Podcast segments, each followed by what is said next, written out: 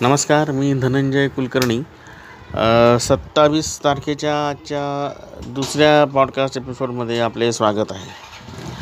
आत्ताचा विषय मी घेतला आहे मुद्दामून एल आय सी आणि त्याच्या संबंधी असलेली I P O L I C तब्बल वीस टक्के परकीय गुंतवणुकीला मंजुरी देण्यात आलेली आहे. परकीय गुंतवणूकदारांना याचा जो काही आय पी ओचा फायदा आहे तो आता याच्याने घेता येणार आहे. आयुर्विमा महामंडळ अर्थात एल आय सीमध्ये परकीय गुंतवणूकदारांना गुंतवणुकीचा मार्ग आता या निमित्ताने मोकळा झाला आहे केंद्रीय मंत्रिमंडळाने एल आय सीमध्ये तब्बल वीस टक्के थेट परकीय गुंतवणुकीला मंजुरी देऊन टाकली आहे. एफ डी आयच्या विद्यमान धोरणातही सरकारने काही बदल करून टाकले आहेत. सद्यस्थितीत विमा क्षेत्रात चौऱ्याहत्तर टक्के थेट परकीय गुंतवणुकीला परवानगी आहे. मात्र एल आय सीसाठी हा नियम लागू नाही.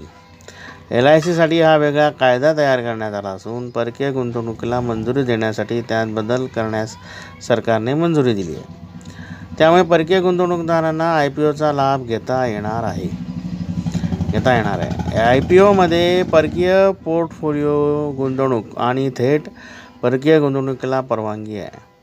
मात्र एल आय सीमध्ये कायद्यामध्ये परकीय गुंतवणुकीला परवानगी नाही. त्यामुळे कायद्यामध्ये बदल करण्यात येणार आहे. सरकारी बँकांमध्ये वीस टक्के एफ डी आयची मर्यादा आहे. तीच मर्यादा आता एल आय सीला राहणार आहे.